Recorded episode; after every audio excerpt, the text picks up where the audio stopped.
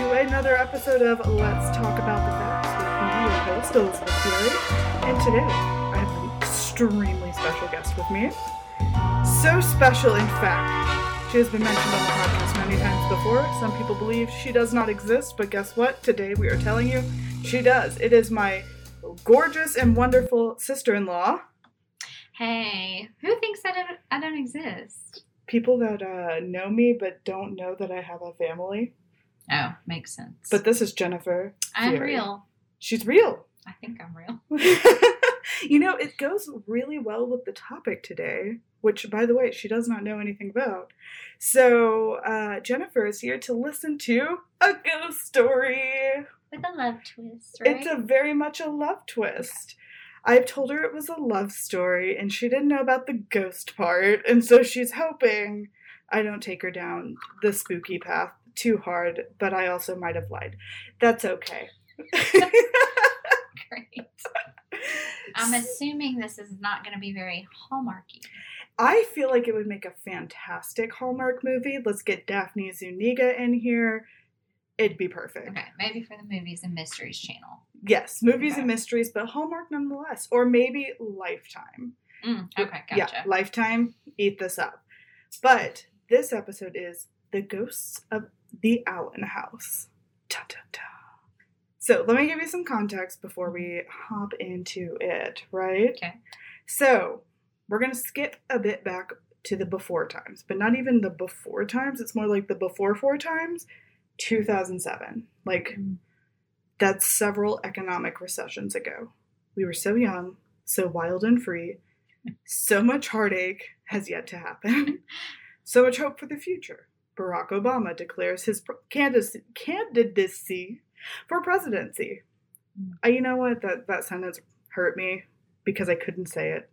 But Barack Obama is on the presidential ticket. There you go. Phineas and Ferb premieres.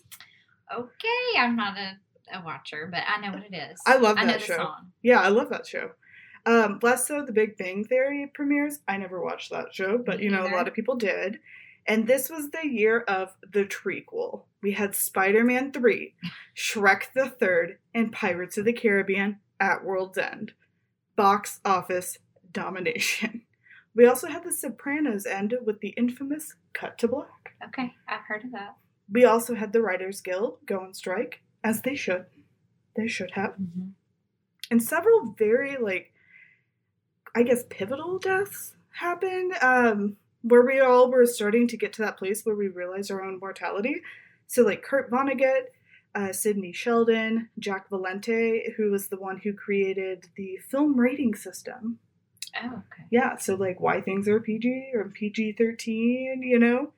Uh, Jerry Falwell, Tammy Faye Messner, which let me tell you, I only know who that is through pastiches. like anytime someone has made a Tammy Faye Messner joke, that's how I know who she is. Okay. Like uh, RuPaul's Drag Race uh, Snatch Game. That's when I first was introduced to who she was. I feel bad about that. No, I don't. But yeah, and uh, Merv Griffin also died in 2007. The biggest tragedy, well, no, not biggest, there were several tragedies, but a big tragedy was the Virginia Tech campus shooting Mm. and the tragic death of 32 persons and 17 wounded. Very unacceptable, not okay.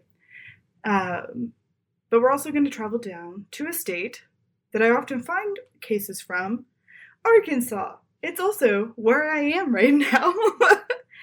and it's hilarious that I do gather cases from Arkansas. I spent many years here. So many years.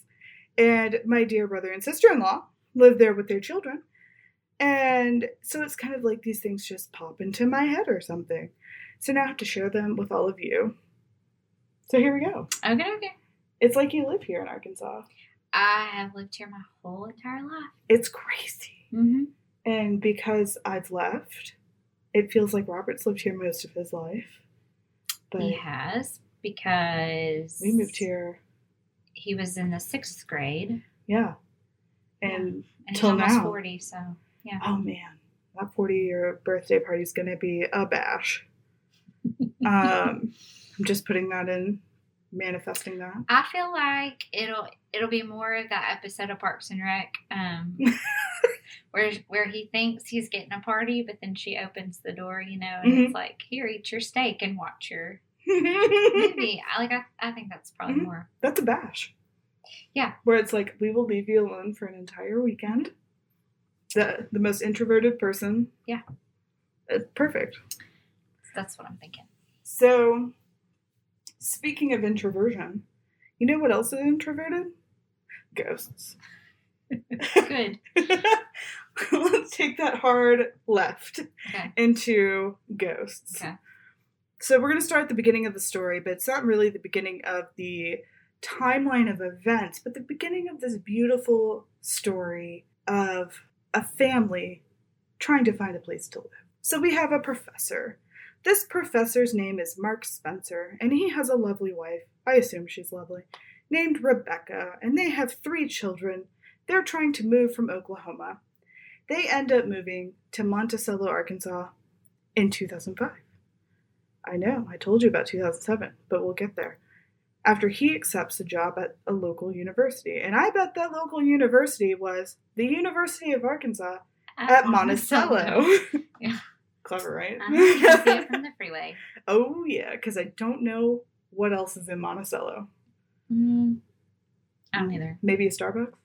I don't know. I only just pass it when I'm going other Yeah, places. I can't imagine there's much other, but if there's a university, there's a Starbucks. Mhm. So, um, so Rebecca had told Mark that she would move anywhere but Alaska or Arkansas.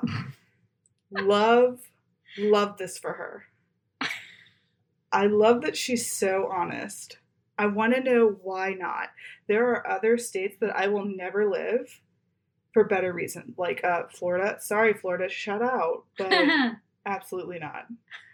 um, watch me end up in Florida one day. you might. If I ever do, feel free to roast me, but also save me. I'll Um, laugh first. yeah, please do. Mhm. But something changed her mind. So they were driving around Monticello and they caught sight of an old mansion on overgrown property behind an iron fence. Sounds like a beautiful creatures type Yeah. vibe, right? To me, I would think nobody wants me there. But you know what it said to her? It said, spectacular. I need to live here. So Rebecca tells Mark she would agree to the move, but only if they could live in that house, right? Yeah. this house.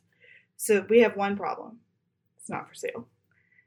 That did not stop Rebecca Spencer. She was ready, okay? Uh-huh. So they move into temporary housing and then they tried to get in contact with the home's owner. They had heard stories of the house being haunted by its former owners, the Allens. On hearing that, they were interested in the Allen house, and people would tell the Spencers, like in this very matter of fact, like, it's haunted, which surprises me because Arkansas is like a God fearing place and eschews the idea of the supernatural. and I could just like see the devil is in that house. That's what I hear when it's like Arkansans are telling something is haunted. It's the devil lives in those walls.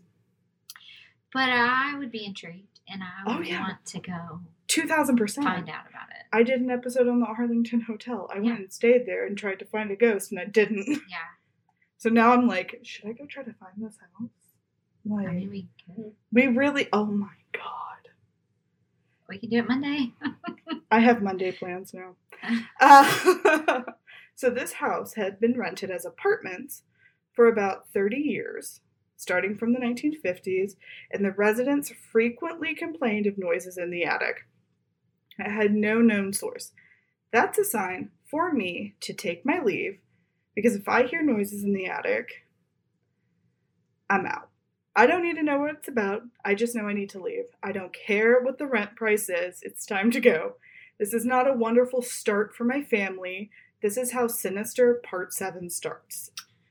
But it could just be raccoons. it also could be a person living up there ready to come down and murder me. Yeah, but it can also be raccoons or squirrels. I don't need to find out. I need to go. Okay. You know, too many times people assume the best and it's the worst, Mhm. and that's how I die. Okay, I got you. Look, I narrate myself going to Trader Joe's and I have Robert Stack's voice in my head saying, and this was the last time they ever saw her. And it's me like walking down the stairs to Trader Joe's. I'm not saying I have a problem, but I do have a very strong sense of surviving at Trader Joe's. Maybe you have like a, a sense that that something's going to happen. I have a really bad track record in life. Okay. So yeah. you should know. And we have a Trader Joe's here now, so We should go and see if you want to see what happens. Yeah. So that's Tuesday's plan. Yeah.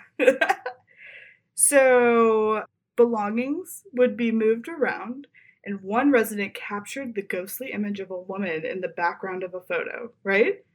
And later that would become the basis of the librarian for the hit film Ghostbusters, right? Oh, I didn't know that. That's cool. Because it's not true and I just said it. Oh, super gullible. It works every time. but doesn't it I sound like wanted it to would? see the picture. I know, right? I wonder if the picture's available. I know I didn't look.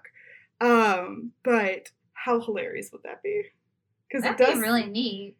But I guess the I timeline doesn't really add up. from the fifties for thirty years, it goes into the eighties, right? Oh, okay. And that's when Ghostbusters came out. And if you're looking for a picture of a lady who would haunt the halls in Ghostbusters, haunt the library, Mhm. I'm just saying, what if? so after the building passed to the new owners in the 80s, a servant, which there were servants in the 80s, we didn't call them housekeepers or something nice. They observed Miss Liddell coming downstairs and they quit their job on spot. Amazing. Good for them. If I saw some like ghostly lady coming down the stairs and I'm supposed to clean this house, During the daylight? yeah, This happened during the day? yeah, I'm out. Oh. I don't need it. I'll find another job. I don't know. I don't think it's as scary if it happens during the day. Yeah, but what what's her ghostly purpose? Is she here to like like why is she showing up in the daylight? Maybe she's nice. She just wants to make conversation. I don't know. What's she gonna talk to me about? It's the eighties. Don't you want to know what it's like to be a ghost? No. Oh. Actually, that is a bold faced lie. Yes, I do. Hmm. I think I spoke about this on the previous episode, but what if ghosts had timeshares? Like Yeah. all of these famous people are supposed to haunt these places. Mm-hmm. And like they can't haunt everywhere unless they have a timeshare. So maybe you could like Mm. travel the world. Might not be that bad. I know, right? Finally, Mark and Rebecca hears from the owner of the Allen house, who Mark refers in a book by the pseudonym Marilyn, mansion owner, comma Marilyn. So she calls him to arrange a visit. And when the Spencer family arrives, they saw a woman sitting on a second story window reading a book. Everything's fine, nothing amiss. We want the house that comes with the ghosts, please. Does it cost extra? Isn't this how Casper started? Does this house come with Bill Pullman? We need to know. Or Devin Sawa because he was Oh my cute. god, yes! I forgot about that. That was the best part of Casper. That was the best part. The very end. At the dance He was real. and like he levitated. Mhm. It was amazing. I mean, shout out to Christina Ricci, but Bill Pullman kind of stole the show Mm. with Devin Sawa. Mhm. I mean, and also that like wake up routine. I used to watch that all the time as a kid. You know, it's not too late. We should watch that later. Yeah, we could. We should. I'm gonna write that down. okay, assuming that that in the window was Marilyn, which is not what I would have assumed because what was she wearing? Probably not clothes of this time. Uh, they paid it no mind until they went into the house uninvited. Uninvited. Mm. So then they go on a tour of the surprisingly grand and well kept mansion. They have met Marilyn at this point. She shows them the master suite, which housed that particular window, but it was too packed with boxes and furniture to even get to the window, let alone sit at it. So not only have they met Marilyn, but then like they're like no one could sit there, and so that couldn't be Marilyn. So of course they couldn't like let that pass, and they told Marilyn what they'd seen, and she totally replies that the house was haunted and she let the outside like get run down and like really look like a haunted house and that kept people from bothering her which is my dream aesthetic, really. So, okay, I want to make sure I understand this correctly. She owns the house, but she does she live in the No. house? She doesn't live there. Okay. No, she just let it get run down so people won't bother her about Okay. it because she's like, it's haunted. Okay. Stop bothering me about buying this house and being shocked when there's ghosts in it. Like, OMG. Okay. Yeah, okay. I got you. Right? So it took a lot of convincing and a lot of time for Marilyn to work up like this emotional fortitude. But finally, in June of 2007, which is why that context was given, mm-hmm. Uh, the Spencers moved into the Allen house. So she finally got the dream house she wanted. Overrun, really crazy, haunted house. Everyone warned them. Let's put that in the beginning. But you know what? I love a go getter. I do. I need to see this house. She wanted it that bad. Yeah, we're. I, It must be really. I'll show you pictures later. I'll put it on the Instagram. Yeah. Um, very excited about this house. okay. The ghost immediately made their presence known. So, like, Mark is carrying boxes into the house, and he saw his son, five year old Jacob, standing by a staircase, just staring. And so, like, I've said this before children are horrifying unless you expect them to be there. like, that is the scariest thing you're you're somewhere and all of a sudden there's a child that's not supposed to be there that every hair follicle on my head would just activate. Like my eyebrows would stand on edge. And goodbye right? So jacob like he turns away mark turns away and then he looks back and jacob's gone just gone mm-hmm. right? Few moments later mark sets down the boxes. He finds jacob upstairs watching Star Wars. Jacob says he hasn't been downstairs since lunch. Yeah, that's weird. Um, immediately, my lunch would have been vomited, but whatever. And similar events continue to happen, like Jacob appearing in places he couldn't possibly have been, especially in the downstairs bathroom, which he and the family cat were both scared of. Which I get, okay? Can I ask a question? Oh, of course. Okay.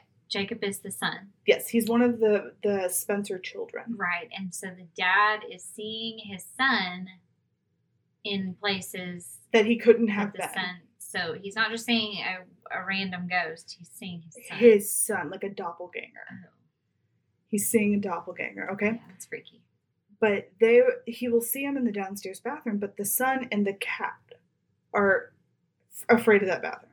And I get that. I was irrationally afraid of my parents' bathroom in this apartment we used to live in and also in that house that they live in. Was it Virginia? I was going to mention that too. Okay.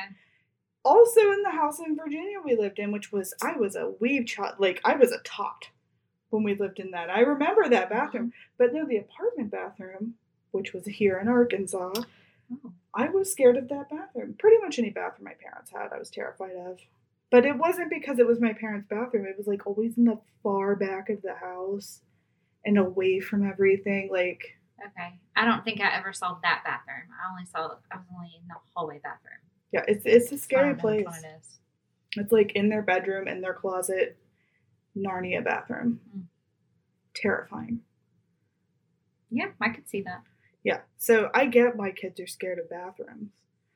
Um, they're just inherently scary. I mean, I don't know. And I feel like having three terrifying bathrooms in my life, I can get it. So Jacob himself heard a voice whispering his name and assumed it was Joshua, his brother. So Rebecca and Mark let him keep thinking that, but in the old carriage house on the property, Mark found a marble tombstone for a little boy. He was born in 1895 and died in 1900, so he was five. So, how best not to scare our son? Stay in the spooky house and accept the fact that a ghost is calling his name from the beyond. Hmm. It seems like they're on board with this whole ghost man. You know? Wait, do they have a name for the kid that died? I do not recall if it was named in the book. I do not recall. But regardless, they're calling their son's name, and it's not his brother. Mhm. But they're letting him think that. That's odd parenting. Yeah, thank you. We're gonna stay here though. like, mm. so on the same day he found the tombstone, a friend came to visit, and that friend was surprised that Rebecca answered the door so quickly because they had seen her in the upstairs window. The same friend was helping with a yard sale a few weeks later and saw Rebecca in the library when she had been in the kitchen. So the doppelganger activity had gone from Jacob, like it spread from Jacob to Rebecca. It's growing. Shapeshifter. Yeah, it's growing. Okay. So, in addition to these ghostly sightings, Bronte Spencer, not to be confused with the Bronte sisters, Uh-huh. who was their daughter, kept sensing that she was being watched by, quote, a boy, end quote, which, and her TV would turn itself on at night. And more than once, Rebecca saw a shadow figure in the shape of a man in a cowboy hat. And I will be referring to him as Cowboy Dan, because he's just chilling, maybe in the carriage house. He's got no more cattle to wrangle in these parts, and he's just resting his spurs. That's all pure conjecture. But Cowboy Dan. Okay. Cowboy Dan. That is not what they call That's him. I've never heard of anybody seeing a ghost that had a cowboy hat on. I know. Was he cute? I mean, It was just a shadowy figure. No. So I'm gonna go with no. it was frightening. okay.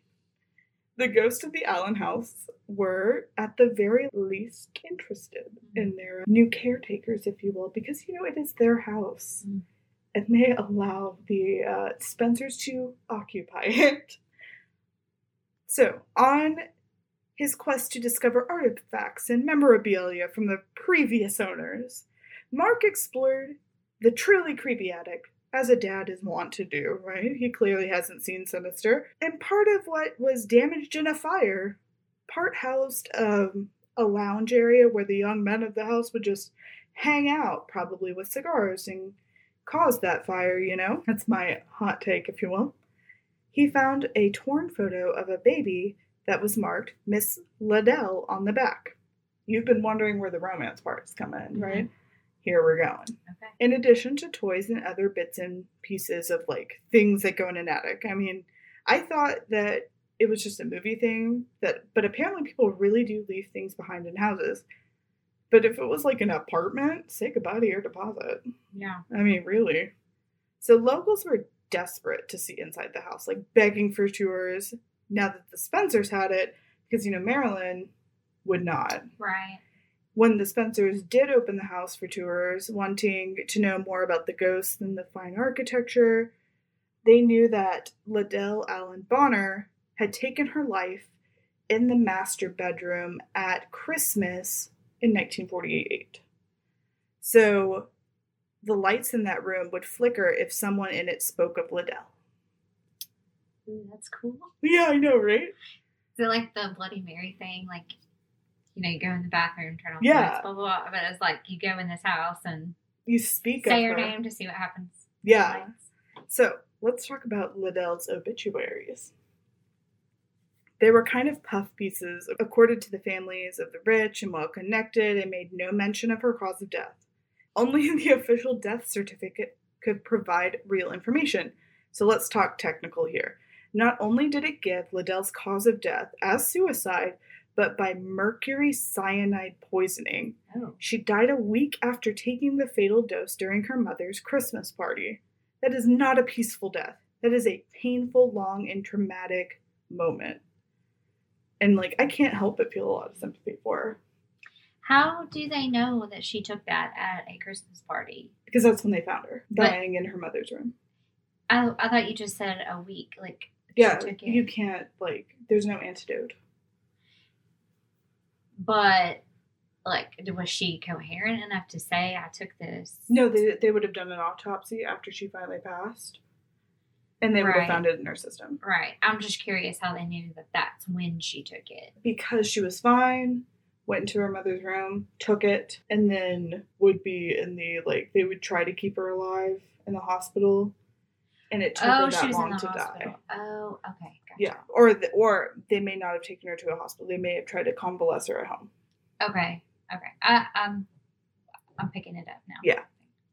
I, I do not know the difference, like if one or the other happened, because the only thing we know is from the death Mhm. certificate that if they tried to convalesce her at home or took her to the hospital, but they would have found the mercury cyanide from an autopsy, and it's also evident Right. from Okay. the manner of death. Like you can tell when it's cyanide or mercury poisoning.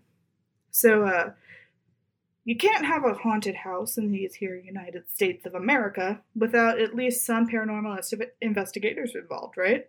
So the Spencers invited Louisiana spirits to investigate in hopes of debunking some of the strange events.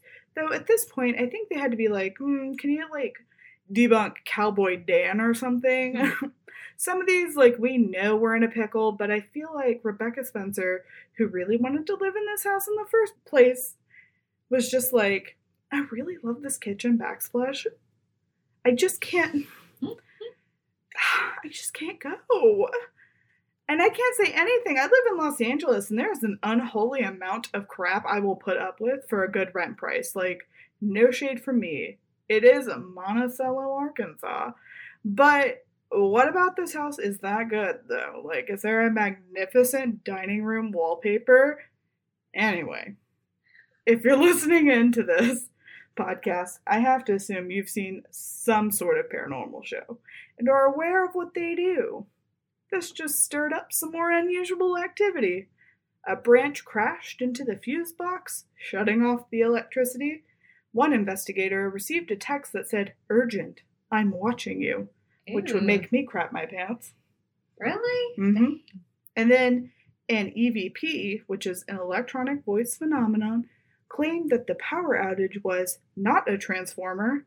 And a second round of investigators by Louisiana Spirits produced an EVP of Alan Bonner, Liddell's son, indicating he was there. Mists in the dining room and bedroom, and a total of 40 other EVPs. Ooh, I think I have goosebumps. That's a little weird. I think Liddell has something going on here. Hmm. You know what I'm saying? So they want to know more about the ghosts that were more active under, like, you know, different weather conditions. So Louisiana spirits. I just feel like Sounds like an alcoholic. I know. I was about to say they sound like a bourbon company. Yeah. Like I feel like I tried them at a film festival or something, and Yeah. I didn't like it. Louisiana Spirits returned in the winter. Rebecca had recently corresponded with the former owner's daughter, who had found Boyd Bonner's love letters to Liddell in a box in the attic. She told this to the ghost hunters, who had a recorder running, and on the playback, a strong female voice responded to the mention of the letters in the attic with, They would never reveal us. Dun, dun, dun. I know, right? Okay, so one Saturday morning, Mark felt compelled to go treasure hunting in the attic, or if you will, treasure hunting in the attic, which he hadn't done in some time because he valued his life. Hmm. He told himself there were other things to be done, and that is correct. But he could not shake that feeling that he needed to go up there. When he did, he was strangely drawn to some small gap in the floorboards. Nothing unusual, something he'd stepped over probably dozens of times. But this time, he stopped to look, feeling a hand pressing him to look closer. Underneath those floorboards, he found a large brown envelope, a few smaller envelopes, and an empty rum bottle. Inside the envelopes, dozens of letters, love letters to Liddell Bonner, all signed P. Dun, dun, dun. so, we're going to go to another set of context real quick. 1948. Let me tell you what happened. We had the Indian pacifist and leader Mahatma Gandhi, who will be murdered. Also, we share the same birthday. Israel is uh, declared an independent state. The first Polaroid camera goes on sale. The British National Health Service Act creates the NHS. The World Health Organization, also known as WHO, was established. There was the founding of the Democratic People's Republic of Korea, North Korea. Mm. took place. The US and UK begins a massive airlift of food, water, and medicine to the citizens of West Berlin following the Soviet blockade. So that was 1948. But meanwhile, in Arkansas, we have Ladell Allen Bonner, daughter of prominent businessman Joe Lee Allen, has moved back to the Allen house with her mother. Her son, Allen, has died of pneumonia four years earlier, and her ex husband, Boyd, has died in that June in Los Angeles at the age of 56. She was an alcoholic and seemingly alone, but was secretly corresponding with a man she had dated in her youth, a man who was now married. Prentice Hemingway Savage, or Savage, but I like to think Savage, had left Ladell Allen and Monticello to seek his fortune in Texas back in 1913. But just a year later, Ladell had been swept off her feet by a pool hall operator, Boyd Bonner, and a year after that, given birth to her only son. That was Allen Bonner. Hmm. The marriage didn't work out. And Bo- Boyd was a drunk and a womanizer, and they divorced in 1927. Ladell's life moved on, marked by losses of her son and her younger sister, and her abandonment by a lover near the end of World War II. The surprise visit from Prentice in March of 1948 rekindled Ladell's hope, and they corresponded weekly until they were able to get away, him from his wife and her from her mother, and meet up for a couple of weeks that summer. After their romantic trip through Wisconsin, they fell more in love than ever, and Ladell was convinced that Prentice was going to divorce his wife. I'm sorry. Their romantic trip to Wisconsin. I thought that too. I was like, was he a cheesehead? it's not my idea of where I'd go, but Here's hey. my hot take so far. I just, hmm, I just feel like she didn't leave Arkansas, right? And if you're in Monticello, you know the the pool is small. It's small. You could have gone to Little Rock, hon. Well, and probably it didn't matter where they went. They were together. That's all that mattered. Well, I meant find someone else. You know, okay. you divorced in 1927. It's been 21 years. You couldn't find someone else. But I guess He did. It must have been a big deal. Whatever they had was a big deal, and you know. I mean, she did find someone else initially. But, like, okay, they're back together. They're in The heart Wisconsin. wants what the heart wants. I know, you're right. You're telling me Hallmark, and this is shouting Hallmark. It's giving me lifetime vibes. Yeah. And I'm loving every second. They should make a movie out of this. Yeah, we haven't even gotten to the end. Yeah. All right, so there's. Wait, where did I. Oh, my bad. but soon, the divorce negotiations grew difficult. According to Prentice, we don't know if they actually did.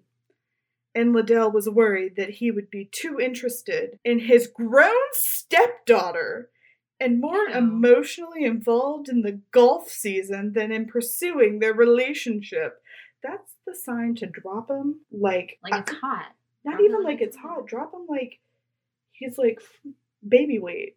I don't know. Oh, it's not easy to drop, baby. I didn't say it was easy to drop Oh. her her love for Prentice that goes back to 1913. Mm. It ain't easy. But guess what? You gonna drop it. You're gonna go. And She doesn't sound like she's the most emotionally stable. She is still haunting this house.